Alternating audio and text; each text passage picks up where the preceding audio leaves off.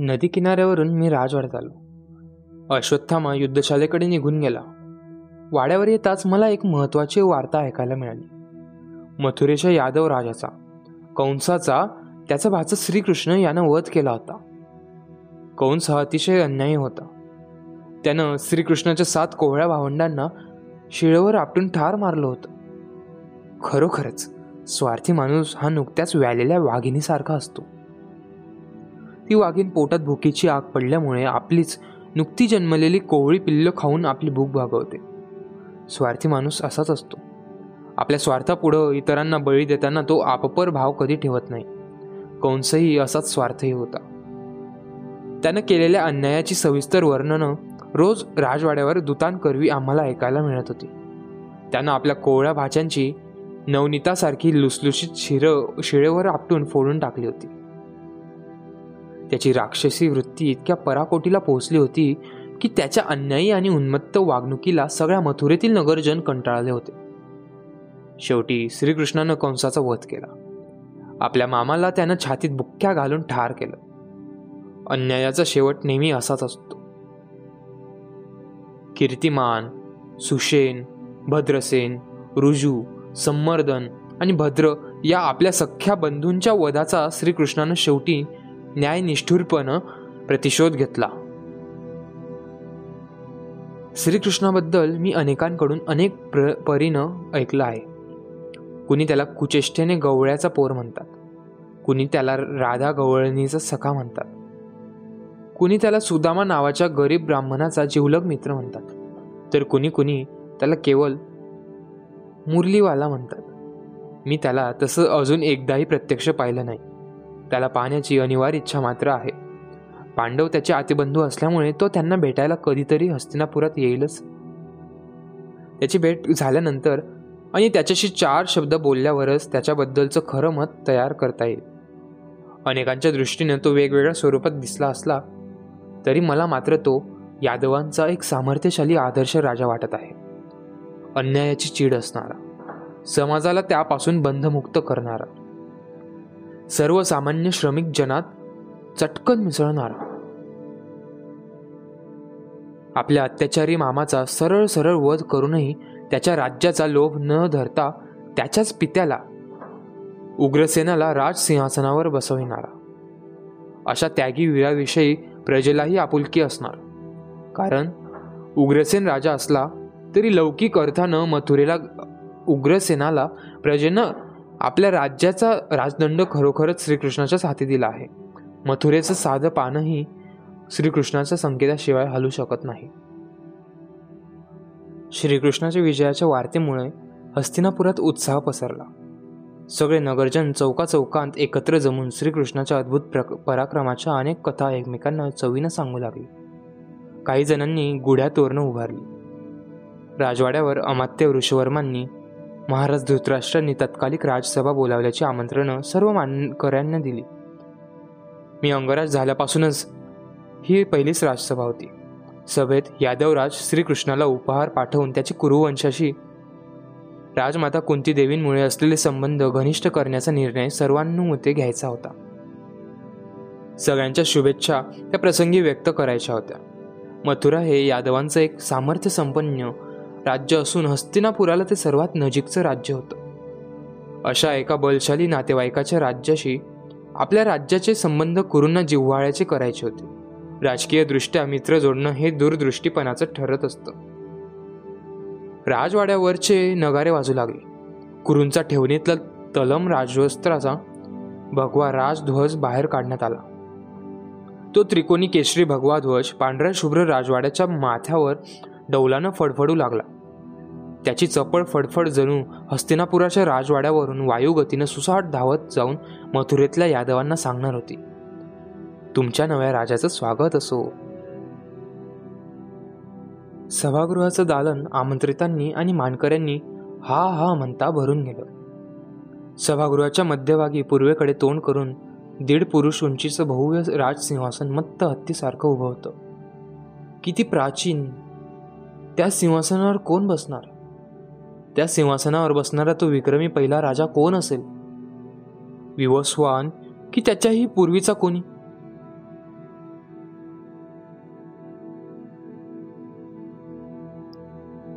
कोणालाच त्या राजसिंहान सणाचा सारा गत इतिहास नीट माहीत नव्हता. संपूर्ण सुवर्णानं मढविलेलं ते सिंहासन भूषविणारे बलदंड राजे काळाच्या उदरात गडप झाले होते. तरी पण त्या सिंहासनावर त्या प्रत्येकाच्या कर्तृत्वाचा सखोल अन स्पष्ट ठसा होता. त्यांच्या उन्नत शौर्याची जिवंत साक्ष म्हणजेच ते सिंहासन होतं. त्याच्या हाताच्या बैठकीच्या जागी जबडे पसरलेल्या दोन सिंहाकृती होत्या. पाठीची बैठक चांगली पुरुषभर उंच होती. सर्व सिंहासनावर जास्वंदीच्या फुलातल्या केसर दंडासारखी वळणदार कोरीव नक्षी होती. ते सिंहासन म्हणजे कुरूंचा आणि त्यापूर्वी सोमवंशाचा मानबिंदू होता. असा मानबिंदू की ज्याच्या प्रतिष्ठेच्या रक्षणासाठी सहस्त्रावधी शूर सैनिकांनी आर्यावर्ताच्या कानाकोपऱ्यात आपल्या उष्ण रुधिराचे पाण्यासारखे वाट पाहावले होते. त्या राजसिंहासनापुढं आर्यवर्तातील सर्व राजे मान वाकवून जणू पराक्रमाची श्रद्धेनं आणि विनयानं पूजाच करीत होते. कितीतरी पराक्रमी राजांनी आपल्या दमदार घोटीव शरीराने ते सिंहासन भसविलं होतं.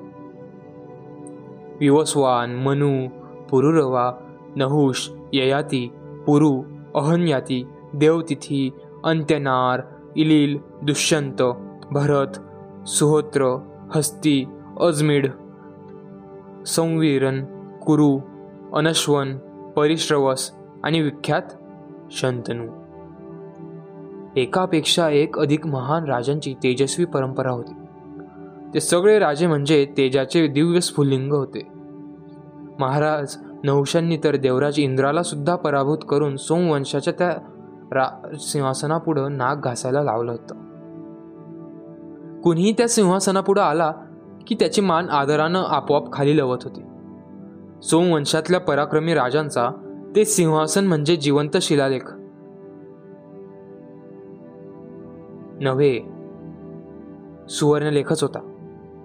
सभागृह म्हणजे तर वैभवाचा नटलेला वसंत होता. आणि तो का असू नये? वैभव हे विक्रमाचा दास होऊन त्याच्या मागून चालत असतं. राज सिंहासनाच्या मागील बाजूस बरोबर पूर्वेकडे तोंड करून सोमवंशाचं मानचिन्ह असलेल्या चंद्रदेवांची एका निळाशार रंगाच्या भित्तीवर थाळीच्या आकाराची शुद्ध सुवर्णाची ओतीव आकृती होती. त्या आकृतीच्या दाही दिशांना किरणांसारखे दिसणारे भित्तीच्या निळ्या रंगाच्या पार्श्वभूमीवर ठळक उठून दिसणारे चंदेरी पट्टे होते.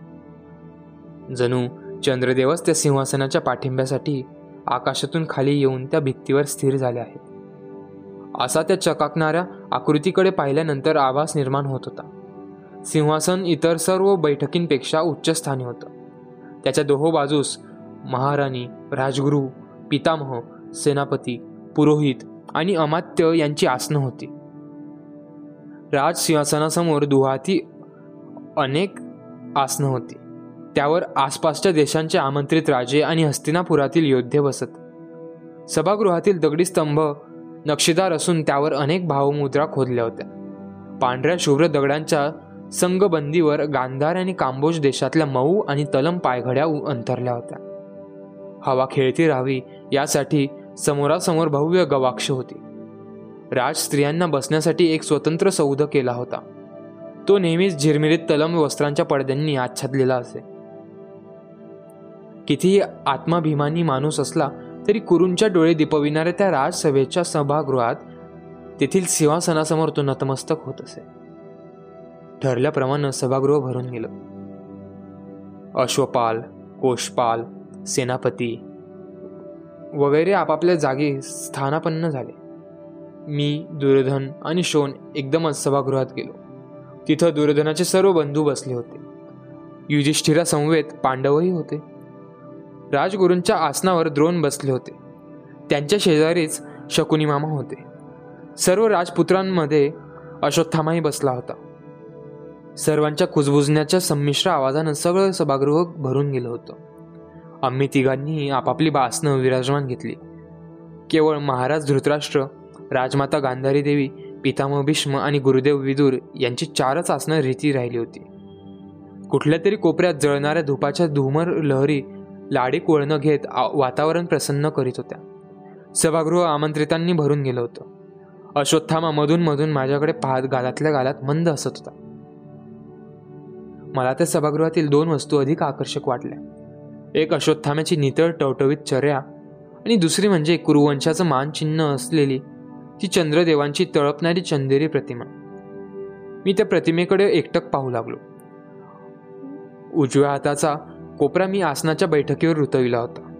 हनुवटी तळ हातावर टेकवून ते लोभस दृश्य मी डोळ्यावर पाहू लागलो. क्षणभर मला वाटलं आपण गंगेच्या काठावरच उभे आहोत. आजूबाजूचे कुजबुजणारे मानकरी म्हणजे गंगेचे लपलप करणारे केवळ लाटाच आहेत. मी भारावून त्या प्रतिमेकडे पाहू लागलो. एक मजेदार कल्पना सहज मनात आवर्त घेऊ लागली. त्या सोमवंशातल्या प्रत्येक विक्रमी राजा म्हणजे त्या अक्षय तळपणाऱ्या चंद्रदेवांचा जणू एक एक वेगवान किरणच नव्हता काय?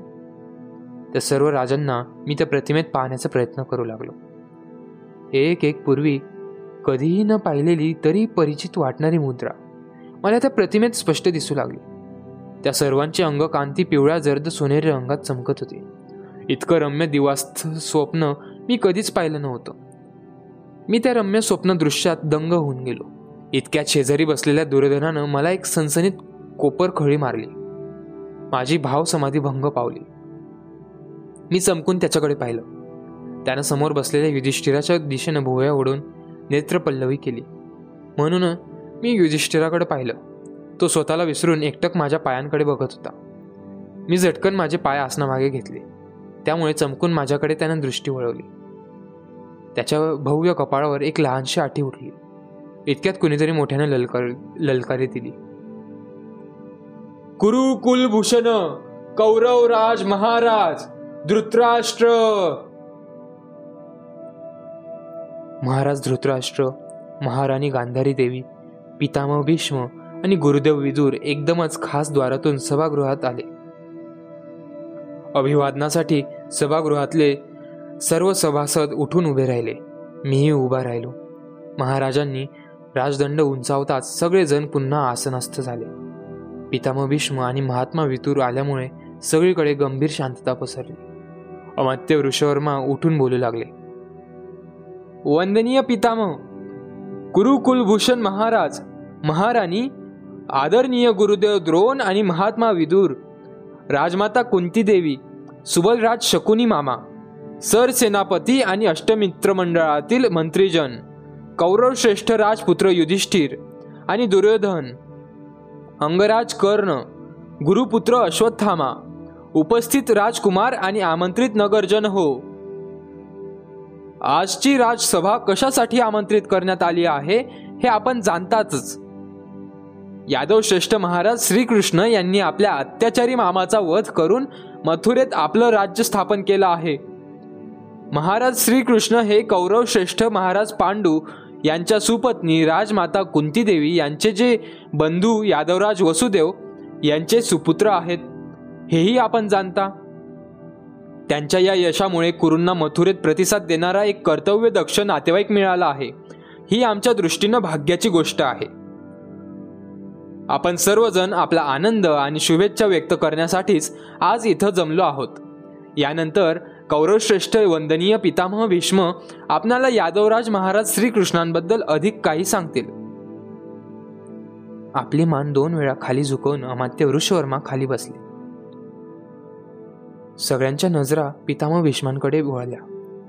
मला पितामह भीष्मांची आणि माझी गंगेवर झालेली पहिली भेट आठवली. त्यावेळी ते मला म्हणाले होते तुझ्या कानातील कुंडलांना जपत जा. त्यांचे ते उद्गार आठवताच मी कानातील कुंडलं चाचपून पाहिली. त्या सभागृहात इतर कुणालाच कुंडलं नव्हते. हे तर मला त्यावेळी प्रकर्षानं जाणवलं. मी सावरून बसलो आणि पितामहा पितामहांकडे पाहू लागलो.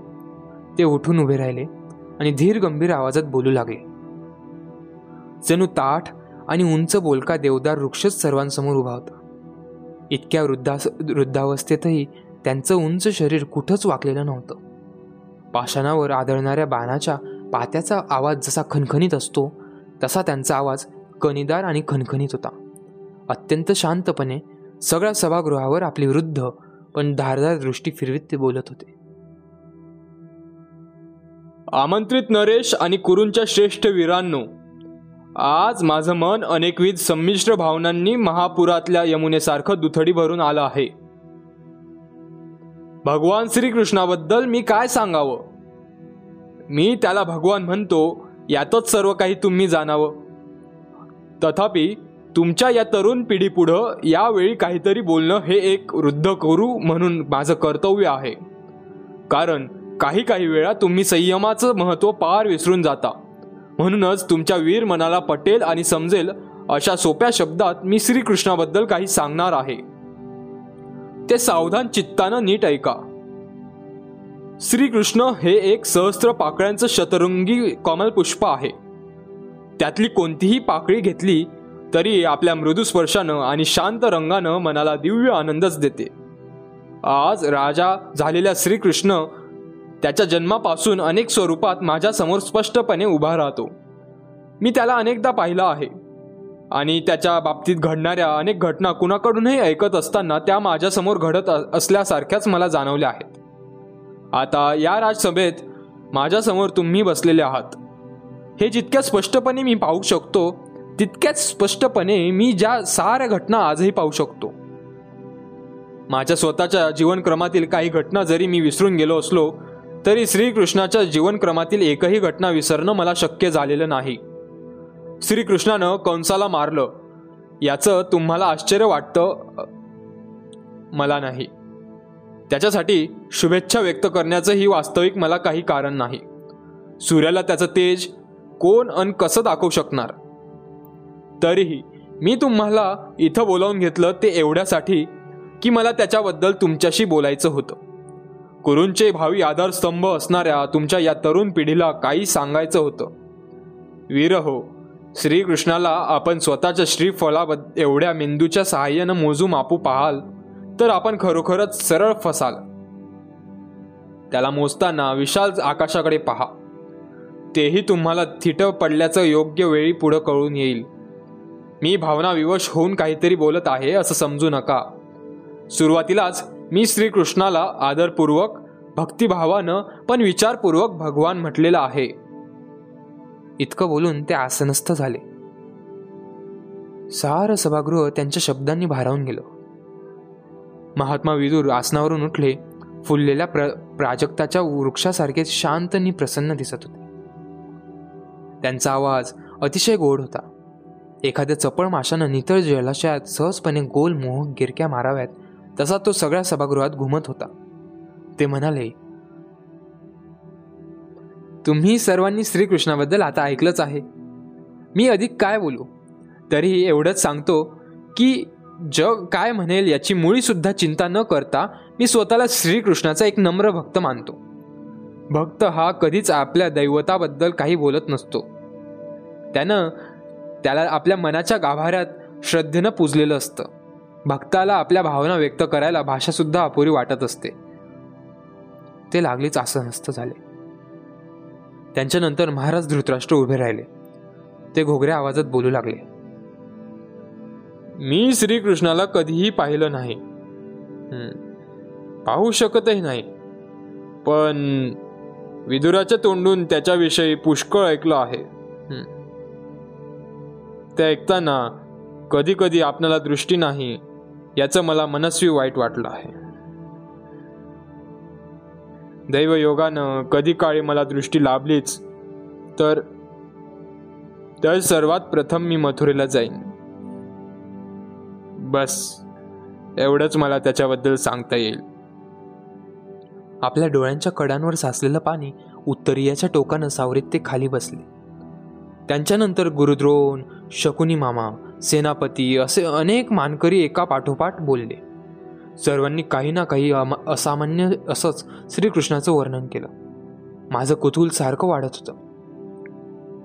क्षणभर मनात आलं की एकदा मथुरेला जावं आणि या सर्वांना एवढ्या लहान वयातच प्रिय होणाऱ्या त्या श्रीकृष्णाला एकदा पाहून यावं. त्याच्याशी जमल्यास एक वेळ बोलावं. मी अशा प्रकारचा विचार करीत होतो. एवढ्यातच ज्येष्ठ पांडव युधिष्ठिर संत बोलू लागला. पितामह अमात्य विदुर काका आणि महाराज यांनी इतक्या स्पष्टपणानं सांगितल्यावर मी या ठिकाणी अधिक असं काय सांगणार?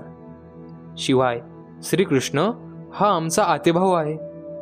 आम्ही त्याच्या आणि आपल्या सर्वांच्या आज्ञेत नम्रपणे राहू. तो खाली बसताच ज्येष्ठ राजपुत्र दुर्योधन उठला.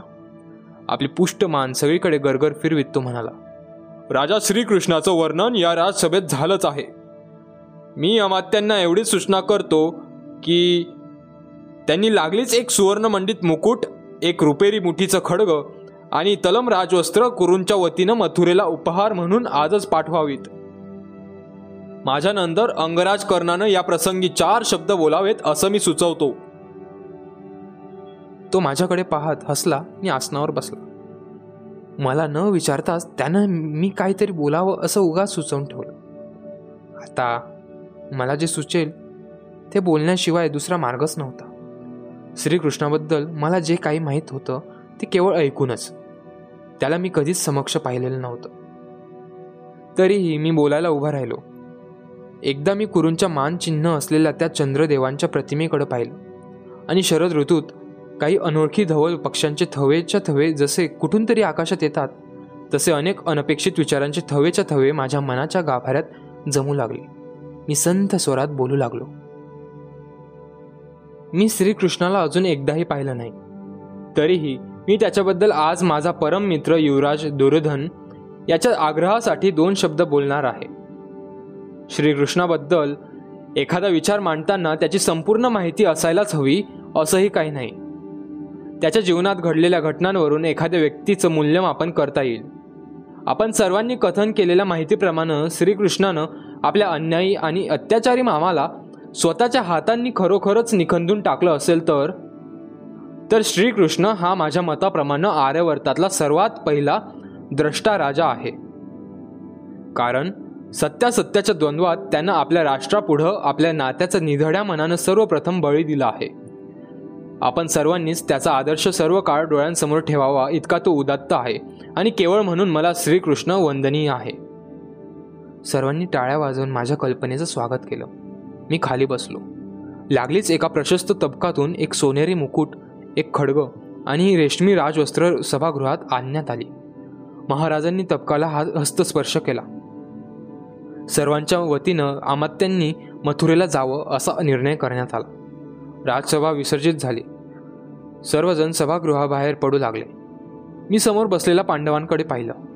भीम माझ्या डोळ्यात खोलवर पाहून पाहत होता. अर्जुन माझ्या कानांतील कुंडलांकडे डोळे विस्फारून पाहत होता. आणि युधिष्ठिर अजूनही माझे पाय निरखित होता. थोड्या वेळातच जेव्हा ते सर्वजण सभागृहाबाहेर पडले तेव्हा केवळ मी शोन आणि दुर्योधन तिघेच सभागृहात राहिलो होतो. सर्वात शेवटी आम्हीही बाहेर पडलो. राजस्त्रियांच्या सौदावरून बाहेर पडणारा सोपान सभागृहाच्या उजव्या बाजूलाच होता. त्या सोपानावरून राजस्त्रिया उतरत होत्या. आम्ही सुभा सभागृहाबाहेर आलो त्यावेळी राजमाता कुंती देवी तो सोपान उतरीत होत्या. त्यांच्या अंगावर अनंताच्या धवल फुलासारखं पांढर शुभ्र वस्त्र होतं. अतिशय धीमेपणानं त्या एक एक पायदंडी उतरत होत्या. माझी त्यांची दृष्टीभेट होताच त्या पायदंडीवर तशाच थांबल्या. माझ्या कुंडलांकडे त्या एकटक पाहत असाव्यात. मी श्रीकृष्णाबद्दल काढलेले उद्गार त्यांना आवडले नसावेत. श्रीकृष्ण हा त्यांच्या बंधूचा पुत्र होता. त्यांच्या चर्येवरून त्या माझ्याशी काहीतरी बोलणार असावेत असंच मला वाटलं. मीही क्षणभर थांबलो. पण दुर्योधनानं माझा दंड धरून मला हळूच पुढे ओढलं. तो म्हणाला कर ना आज तू फारच समर्पक बोललास. मला तुझं बोलणं फारच आवडलं बघ. आज तू माझ्याबरोबर माझ्या कक्षात चल. आपण थोडा फलाहार करू मगच तू परत जा. मी त्याच्याबरोबर चालू लागलो. माझ्या मनात श्रीकृष्णाचेच विचार घोळत होते. पांडवांचं त्याच्याशी नातं होतं. आपलं त्याच्याशी कसलंच नातं नाही. आपण त्याला कधी पाहिलंही नाही. याबद्दल मला खंत वाटत होती. रात्री ऋषालीकडून राजमाता कुंतीदेवींची आणखी एक महत्त्वाची वार्ता कानी आली. राजसभेचं कामकाज कसं काय चालतं ते पाहावं या कुतूहलानं आणि दुर्योधनाची बहीण दुश्शला देवी हिच्या आग्रहानं ऋषाली राजसभेत स्त्रियांच्या सौदात येऊन बसली होती. तिला पाहताच राजमातेनं तिला एका दासी करवी आपल्याजवळ बोलावून घेतलं व शेजारी बसवून घेतलं. तिच्या पाठीवरून त्यांनी प्रेमभरानं हातही फिरवला. ऋषालीनंही त्यांना आदरानं वाकून वंदन केलं. राजसभेचं सर्व कामकाज संपेपर्यंत ती राजमाते शेजारीच बसली होती. तिच्या जवळच दुश्शला देवी होती. ती वृषालीला अधूनमधून अनेक प्रश्न विचारित होती. राजमाता जवळच असल्यामुळे शक्यतो दबक्या आवाजात ती तिच्या प्रश्नांना उत्तरं देत होती. दुशला देवीनं एक प्रश्न तर तिला अतिशय खोचक प्रचारला होता. मला तो प्रश्न वृषालीच्या तोंडून ऐकण्याची फारच उत्सुकता लागली. तिनं तिला काय उत्तर दिलं हेही मला पाहायचं होतं. पण काही केल्या ती तो सांगायला तयार होईना. ती म्हणे मला तिचा तो प्रश्न सांगायला लाज वाटते. मी तिला खोदून खोदून विचारलं. तिची अनेक आ आर्जव केली. पण व्यर्थ. ती काहीच दाद देत नव्हती. काही झालं तरी स्त्रियांच्या मनातलं असलं काही गुपित अट्टहासानं काढून घेणं केव्हाही अवघडच. जगात सर्वात सखोल आणि कधीही अंत न लागणारं काय असेल? तर ते स्त्रियांचं मन. त्यांच्या मनातील रहस्य काढून घ्यायचं असेल तर त्याला एकच राजमार्ग आहे. तो म्हणजे त्या रहस्याचं आपल्याला काहीच महत्त्व वाटत नाही असं भासवणं. असं झालं की मग जे पाहिजे तेच नेमकं त्यांच्या तोंडून ऐकायला मिळतं. कधीकधी मूळ घटनेत भर घातली जाऊन. वृषालीनं माझी ताणलेली उत्सुकता ओळखून जाणीवपूर्वक तो प्रश्न काय होता हे मला सांगायचं टाळलं. स्त्रिया म्हणजे खरोखरच वळवाचा पाऊस. पाहिजे त्यावेळी येणार नाही. नको तेव्हा निश्चित कोसळेल. वृषाली तो प्रश्न असाच केव्हा तरी मला आपोआप सांगणार होती. मला धीर होता. वैवाहिक जीवनाची परिपूर्णता पुत्र सौख्यात असते. पुत्रमुख पाहताना पित्याला आपलं जीवन धन्य झाल्याचा एक अननुभूत आनंद प्राप्त होतो. गर्भधारिका वृषाली अनेक दुर्मिळ फळांची आणि हर तऱ्हेच्या वस्तूंची मागणी करीत होती. तिची मागणी पुरवताना मी केलेल्या थट्टेनं ती लाजून चूर होई. सगळ्या राजवाड्यावर तिचे सर्व हट्ट पुरवण्यासाठी सेवक सेविका धावपळ करीत होत्या. खऱ्या अर्थानं ती अंगराज्ञी झाली होती. वृषालीला होणाऱ्या पहिल्याच पुत्राचं नाव काय ठेवावं याचा मी कितीतरी विचार केला पण योग्य नाव सुचत नव्हतं. ते काम तिच्यावर सोपविण्यातच शानपणा होता. ती निवडील ते नाव निश्चित शोभणारं असणार होतं. माझ्या मनात एकच विचार वारंवार घोळत होता. माझ्या या पुत्राला कवच कुंडलं असलीच पाहिजे. कसा दिसेल तो त्या कवच कुंडलात? मी लहानपणी दिसत असेन तसाच तो दिसणार. शेवटी वृषालीला पुत्र झाला. पण पण त्याला कवच कुंडलं काही नव्हती. माझं मन शंकेनं घेरून गेलं. तो सशक्त होता पण कुंडलहीन होता. त्याचं नाव काय ठेवावं याचं औत्सुक्य मला राहिलं नाही. त्याला कवच कुंडलं का नाहीत या शंकेनं मात्र माझं मन पोखरलं जात होतं. त्याचं नाव सुदामन ठेवलं गेलं.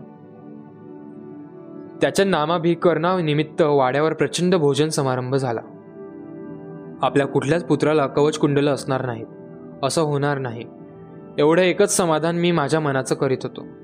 या पुत्राला नाही पण दुसऱ्याला तरी निश्चित कवच कुंडलं असतील अशी मी मनाची समजूत घालीत होतो. आशा हीच जीवनाची सर्वात महान शक्ती असते.